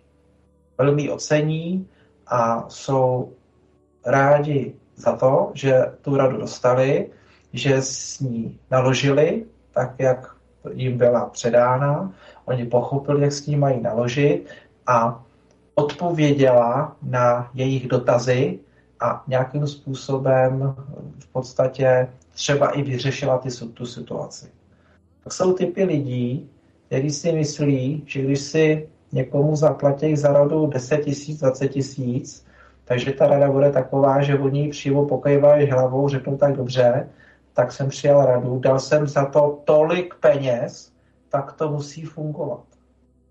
A jdeme teďka na tom, aby v podstatě ten jedinec na té cestě poznání, aby jako byl natolik soudný a případně, aby ten, co tu radu poskytuje, v našem případě za úplatu, klidně může tomu člověkovi říct, hele, já ti žádnou radu nedám za žádný peníze, když tě tady nabízí 20 tisíc, protože ty tu radu stejně nevyužiješ a ve finále ke mně přijdeš a řekneš, že si zaplatil 20 tisíc a ta rada ti nepomohla, protože ty vůbec nevíš, jak s tím máš naložit a jenom si myslíš, že když za to dáš peníze, takže se to vyřeší samo, protože jsi to zaplatil. Já jsem bydlel v Praze, takový, takový enklávě, kde byly rodinné domky, no a tam bylo, dejme tomu, já nevím, 60 bytů a asi 40 psů. No a tam byli jedinci, kteří venčili psa, takže psí exkrementy byly na každém kroku a my jsme po nich chtěli, aby jako to po sobě uklidili, že tam běhají děti a co chvíli prostě do toho šlápli, tak odpověď byla, já si platím úklid, tak já to uklízet nemusím a to uklidí ten, kdo má úklid na starosti. Tak i tenhle ten typ člověka prostě je, že on si zaplatil a ty peníze za něj vyřeší, vyřeší všechno. Takže když to převrátím, ten kontext, tak i vlastně lidé poskytující duchovní rady nebo nějaké praktiky v ezoterice, tak by za to měli být honorováni, protože se tady jako potřebují uživit, potřebují tady uh, živit své rodiny, splácet normální věci a služenky se neptají, kde, ten peněz, kde ty peníze člověk vezme, jako ty služenky, ty platby to nezajímají. Že jo? Proč by to, proč by to jako dělali? Takže by se nějakým způsobem měla i udělat tahle ta osvěta, že je to normální tržní služba, jako každá jiná, protože ten subjekt, který ty rady poskytuje, tak taky potřebuje pokrýt své životy. A nepřiletí archanděl Gabriel a nedá mu nekonečnou kreditní kartu, která v podstatě bude v bankomatu chrlit miliony, jenom proto prostě, že pomáhá lidem na cestě poznání.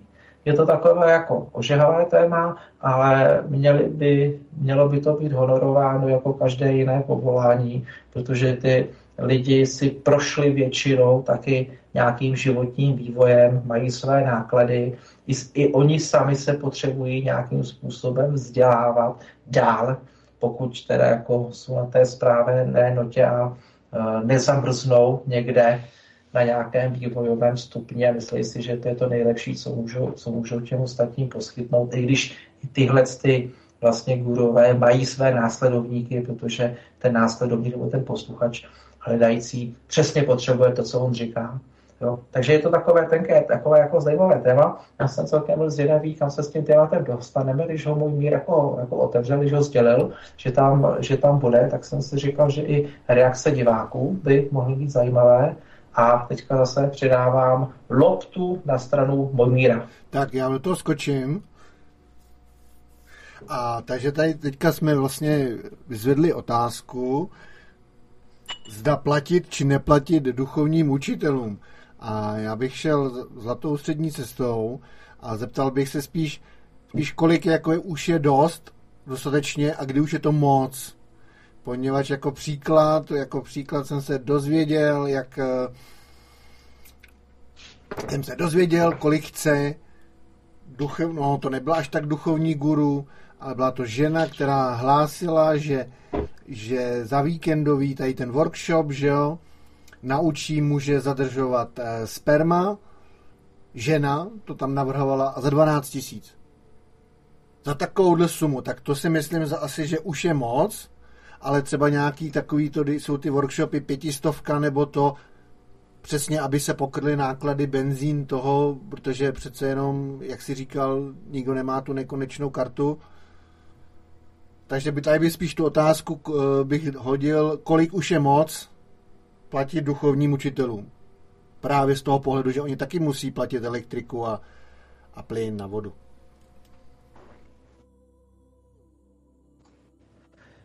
Jirko, nejsou výjimkou víkendové kurzy třeba za 6-8 tisíc během víkendu. Nevím teda jako téma toho kurzu, to bych jako lál, ale vím, že jsem se před nějakýma, já nevím, 6-8 lety o tohleto, o tohleto zajímal a že tam byly tyhle ty ceny za víkend a ty lidi to normálně platili.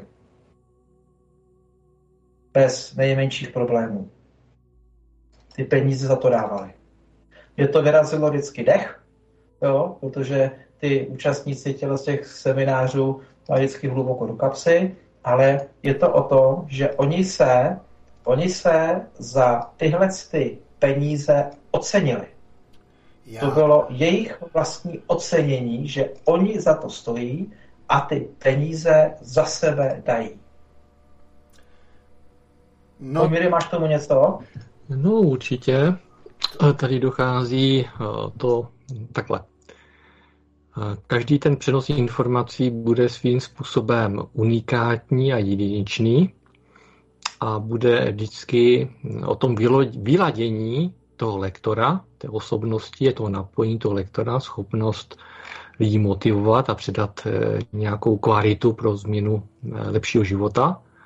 Takže první půjde, nebo za první půjde o lektora, za druhé půjde o tu techniku, ty informace, jejich kvalita a, a, eh, a za třetí ta schopnost toho hledajícího, toho účastníka toho semináře kurzu, jak je schopen porozumět tomu lektoru a té sdělované technice, instrukci, informaci, aby proměnila pozitivní jeho život. Takže na konci se to vždycky sejde k tomu.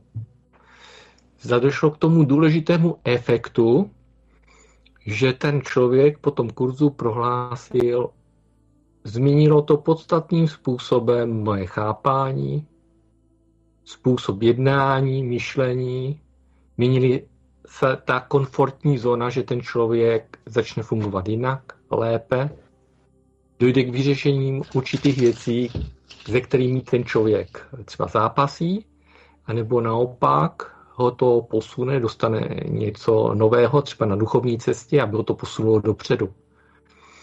Takže nakonec je to ten vnitřní prožitek, protože Samozřejmě na některých kurzech dostáváme nějaké e, materiální záležitosti. Teď teda konkrétně mluvíme o těch měkkých technikách, kdy jde o nějaký zážitek, prožitek, duchovní technika, informace, návod, rada řešení. Takže si neodnášíme nic fyzicky v rukou, ale něco v tom prožitku nebo v hlavě, v tom e, informačním poli toho účastníka se něco změní.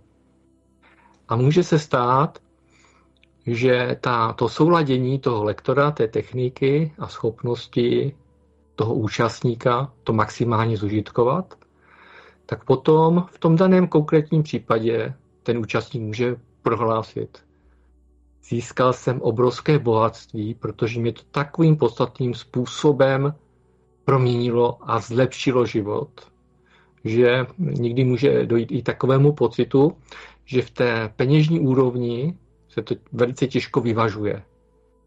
No a pokud účastník odchází z kurzu ze semináře, z přednášky, takový rozčarovaný, neví, co s tím, neví, co se vlastně dozvěděl, jakou to má hodnotu, jak s tím naložit nebo nenaložit, nebo nechat být. A pak i přemýšlí, jestli to, co za to seminář, přednášku zaplatil, jestli to za to stálo. Samozřejmě jsou lidi, Eh, kteří eh, primárně chodí na takové setkání, protože je to užitečné vyplnění volného času, protože ten volný čas je. No a někteří lidi chodí na tyto přednášky, semináře, workshopy proto, že vyloženě touží, to je ta touha bytost, tažení duše. Tažení duše dopředu. A tam určitě ten člověk, jak na tom kurzu, během toho, co se tam děje, tak vnitřně hodnotí to bohatství za toto člověka obohacuje, za ty věci, které tam je ten čas, se zúročuje a zase ten člověk posouvá dopředu. A to si myslím, že, a teda pevně doufám, že i takový lidi chodí na semináře, na přednášky, že to mají takhle jako dobře nastavené a že když jako fakt dojde k tomu té nádheře, že ten lektor, technika, to prostředí a ten účastník je to v souladu, to maximální souznění efektu přenosu, pozitivní změně života, no tak už jsme samozřejmě mimo kategorie peněz, ale zase, když se vrátíme do toho, že tady nějak ty složenky e, musíme platit a že lektor přece jenom e, přináší nějakou zkušenost, nějak se na to připravil, zorganizoval a že takové věci se nedějí určitě ne zadarmo, tak jakési odměně skrze ty peníze, jakési poměrné ohodnocení, vyrovnání toku energií eh, přece jenom dojde. Takže já jsem se snažil to nějak tak lásky plně uhladit, pohladit a dát tam tu možnost, i za tím záměrem vlastně chodíme někde, někam, někomu. A něco od toho můžeme nebo nemusíme očekávat a jak se ten náš čas někde u někoho strávený vlastně naplní, zužitkuje. Bych ještě dodal... A taky si myslím, že když eh, ten člověk, aspoň teda z některých setkání, od některých lektorů, mentorů odchází, že by měl cítit jakýsi vektor směřování, duchovní tažení od někud nikam, to, že eh, tak něco pochopil na tu první dobrou, pak, že eh, ten lektor tam vytvořil pracovní prostředí pro tu změnu, takže eh, přímo ten účastník tam takzvaně na sobě zapracoval, si nějak proměnil, přeladil, obohatil.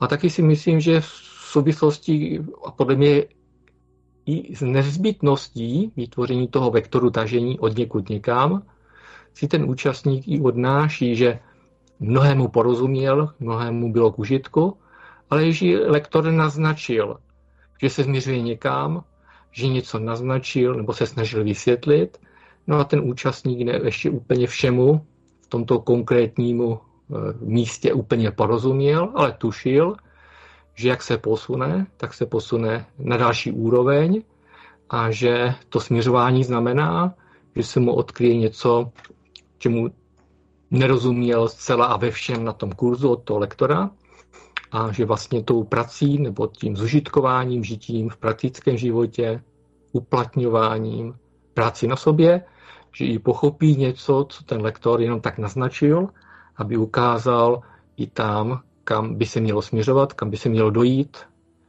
a aby se neústrnulo, že vlastně opustěním přednášky nebo o, semináře, že už je takzvaně splněno, že už není potřeba nic udělat. Eh, to si myslím, že by bylo takové i docela naivní, eh, naivní vyhodnocení toho všeho. Takže ještě bych se k tomu znovu vrátil. Já jsem právě přemýšlel, kdybych někomu šel, nebo když něco studuju, nebo čtu i nějakou knížku a že si vybírám, co vlastně čtu, tak jestli tam ten, eh, já to mám jako pracovně, vemte to tak, že to je tak nějak od mojí míra, takový terminus technicus, a e, toho termínu bych se tady e, pracovně přidržel a jakoby ten vytvoření, vnímání toho správného vektoru duchovního tažení od někud někam. Takže kluci, když tak pojďme ještě zkusit tak ještě malinko rozvidnout, co se děje v ezoškoličce a jak možno e, z ezoškoličky postoupit do EZO školy, do EZO vysoké školy, do EZO vysoké univerzity a v podstatě se to znovu navrací i s tím motem, jak to tam četl Jirka úplně na začátku, že moudrého hledajícího v dnešním pořadě určitě neurazíme a naopak pozbudíme, možná nějaké věci pomůžeme potvrdit, ujasnit, rozvést.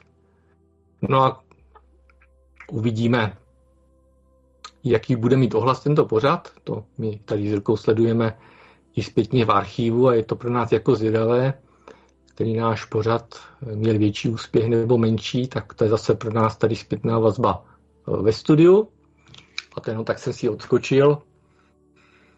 Takže eh, se blížíme k tomu vlastně uzavření toho tématu, jestli teda se nacházíme ve zoškoličce, nebo už jsme ji prošli, protože byla zajímavá, byla výživná, tam jsme se vůbec v té alternativě, jak se třeba pro někoho mohla jako pro mě otevřít z toho materiálního světa, tak takové docela rychle, jako úplně nová skupina lidí, nějaké přednášky, které nemají žádné pevné eh, zázemí toho světa, když jsem elektroinženýr, takového toho fundamentu, že to musí všichni sdílet, že to musí být oflekované, musí být na to doktoráty, studie a Nobelové ceny.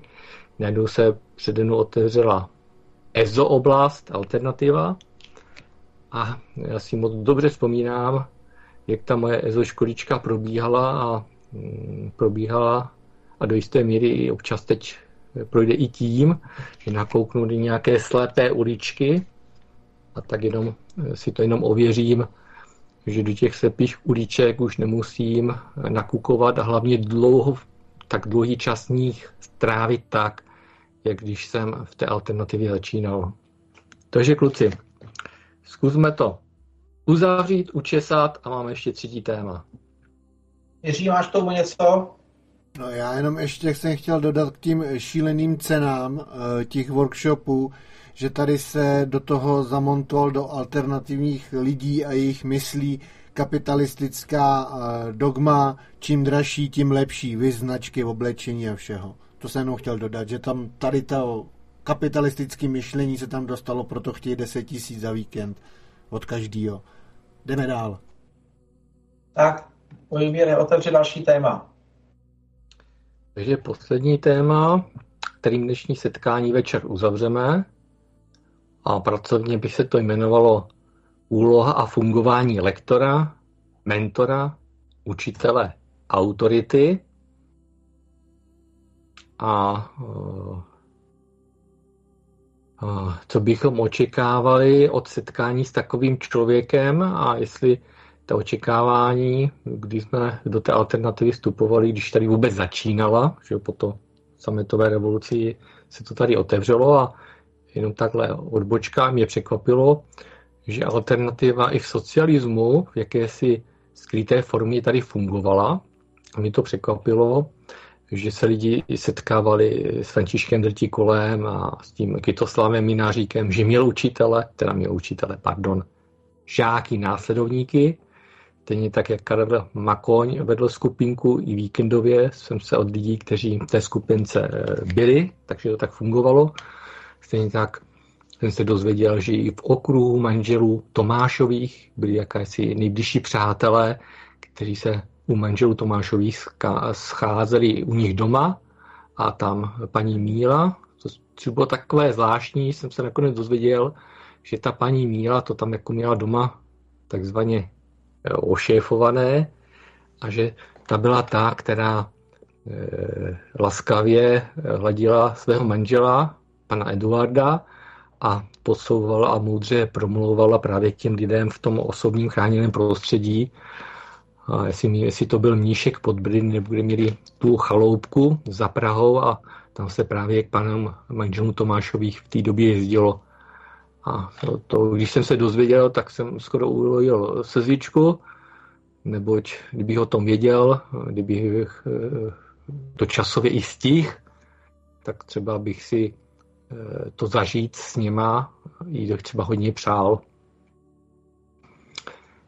Takže co teda budeme očekávat od člověka, který eh, je teď jakousi autoritou a co bychom tak dneska mohli od takové autority, která něco přednáší, lektoruje, vede eh, své následovníky hledající, tak zkusme to tak nějak popsat. I to, jak se to třeba děje běžně a kdybychom zvedli laťku, i co bychom od těch lektorů v dnešní době očekávali. Já osobně mám takový pocit, nevím, možná je to tím, že eh, takzvaně stárnu, už mám taky přes 50 let, tak někdy mi přijde, že ty věci dřív, že měly nějakou větší hloubkou. Ale těžko říct, jo, protože obecně lidi, kteří stárnou, tak mají takový pocit, že v dnešní době méně rozumí a že té době, ve které žili, rozuměli líp a tak ji nějak upřednostňují, tak zkusme projít i to, jestli to je iluze, nebo jak to té alternativě s tou kvalitou úrovní té duchovní cesty vedení, jak to vlastně je v dnešní době. Jestli se to posunulo, nebo to stagnuje, nebo dokonce, že to upadlo, jaká je vlastně pozice člověka, který před váma tam stojí na té přednášce nebo semináři, jak na vás ta autorita působí, jak ji věříte nebo nevěříte, jak pečlivě nebo lajdácky nasledujete nějaké cvičení, nějakou techniku, postup, zda vám to funguje nebo nefunguje? A jestli vzniká nějaká motivace, kdy odcházíte a tak víte, že něco jste si prožili na tom živém setkání a taky, že máte nějaký návod, co s tím udělat, jak s tím udělat, jak si i kontrolovat, že to děláte dobře a jak si i zkontrolovat nějaké metrice, a to chci říct, já jsem teda muž, nevím, možná některé ženy se trošku budou nade mnou e, lehce mračit, nevím, jestli souhlasit nebo nesouhlasit, jestli je i třeba pomířit minimálně pro sebe, pokud už ten lektor nějaký milníky na té cestě, nějaké postup, postupy, podle čeho se dá odhadnout, že buď jdu dobře, anebo stagnuju, anebo to dělám špatně, to, co jsem se dozvěděl. Jestli taková metrika je důležitá a nezbytná, a nejenom to, že by ten lektor něco takového zmínil, navrhnul, doporučil, a nebo nejméně, jestli takový účastník takového semináře má vůbec jako zájem si nějak dozvědět, jak má poměřovat svůj postup a úspěšnost, jde dopředu, že už není v boční ulici, nebo že ho nějaká komfortní zóna zvedla tomu, že instrukci nedělá tak přesně, jak mu byla doporučena, tak tu instrukci nějak pozměnil, pozměnil energetiku, systém metody, a najednou to přestává fungovat, není naladěn na tu světelnou matrici pomoci, ve které by měl být v tom poli, ale je už no, přiladěn na nějakou jinou pokřivenou matrici, dokonce egregor, a najednou je tady spousta výčitek, nadávek, že za to v podstatě může lektor. A zase jenom chci připomenout, aby to tak nebylo to, že eh, bych huboval účastníkům seminářů, tady chci říct poctivě. Já tady vidím to, že eh, ten účastník a ten učitel v tom, jak jsou podobní nějak naladění, tak eh, vždycky dojde k tomu, že účastník se dostane k tomu lektorovi, co si opravdu teď v daný okamžik zaslouží, jak chápe, co potřebuje, jak tomu dává vnitřní důležitost, potřebu, odhodlanost, trpělivost, ochotu se sebou pracovat, zužitkovat něco takže určitě tady bude souhra toho mentora, těch technik a informací, které se předávají, způsob, jak je možné přímo u toho lektora si to prověřit, ošahat, vysvětlit, vzniknout zpětná vazba, se doptat, pokud nerozumím, nějaká diskuze. Já třeba, pokud to aspoň trošku jde, tak mám rád cvičení. Když se něco ke mně dostane, tak si to vyzkouším a zjistím, jaký vznikl efekt, prožitek. A když ten lektor jako má to rozšířené vědomí a je možné tomu člověkovi při tom sdílení nebo dotazu dát e, správnou korigující odpověď, nápověď, vedení, tak je to úplně to nejlepší, co se může stát. Takže vždycky vnímám, že to není náhodné, jak se potká daný lektor s daným eh, předávanou nějakou duchovním systémem, jak se, jak se to propojí právě s tím účastníkem. Takže kluci, takhle jsem to nějak uhladil láskyplně. Uvedl toto téma, tak pojďme ho ještě posunout.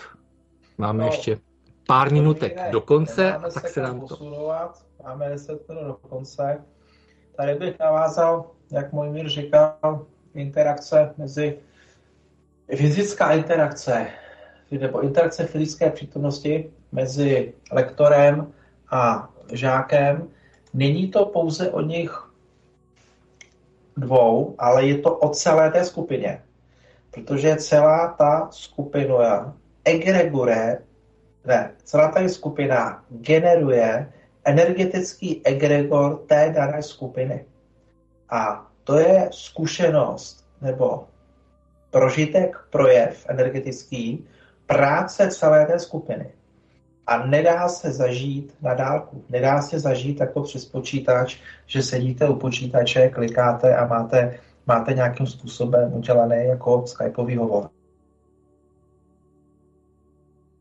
To je právě ten systém a to je právě ten mechanismus, kdy potom si člověk, když je na nějakém takovémhle semináři, uvědomí věci, které nechtěl leta vidět, které nechtěl si připustit, nechtěl je řešit, strkal hlavu do písku. Protože ten egregor, který tam se mezi těmi všemi účastníky a lektory vlastně vygeneruje, vytvoří, tak každému tomu účastníkovi vlastně poskytuje jeho vlastní zrcadlo a zároveň mu poskytuje i pomocnou průvodcovskou ruku a provází ho na té cestě toho poznání a uvědomění si, kdy ten člověk je daleko s nás přístupnější si uvědomit některé věci, pochopit je, přijmout je za své a změnit je. Tohle po digitální platformě se stát nemůže, protože ten egregor těch různých vlastně návštěvníků nebo žáků, nebo jak to říct, účinkujících tam není, včetně toho lektora, nebo těch, těch frekventantů kurzu. A to je právě ta nadhodnota nebo přidaná hodnota celého toho semináře, případně kurzu, kdy vlastně z tohohle, z toho energetického mixu kam ještě potom vstupují přírodní bytosti a duchovní bytosti, andělé a archandělé a, a andělé strážní, tak z tohohle z toho potom vlastně čerpají všichni a to je to, co potom na toho člověka působí a s čím ten člověk odjíždí a říká, mě tam bylo tak dobře. Některý může být tak špatně, protože tam se jim otevřely věci, před kterými dlouhá leta utíkali.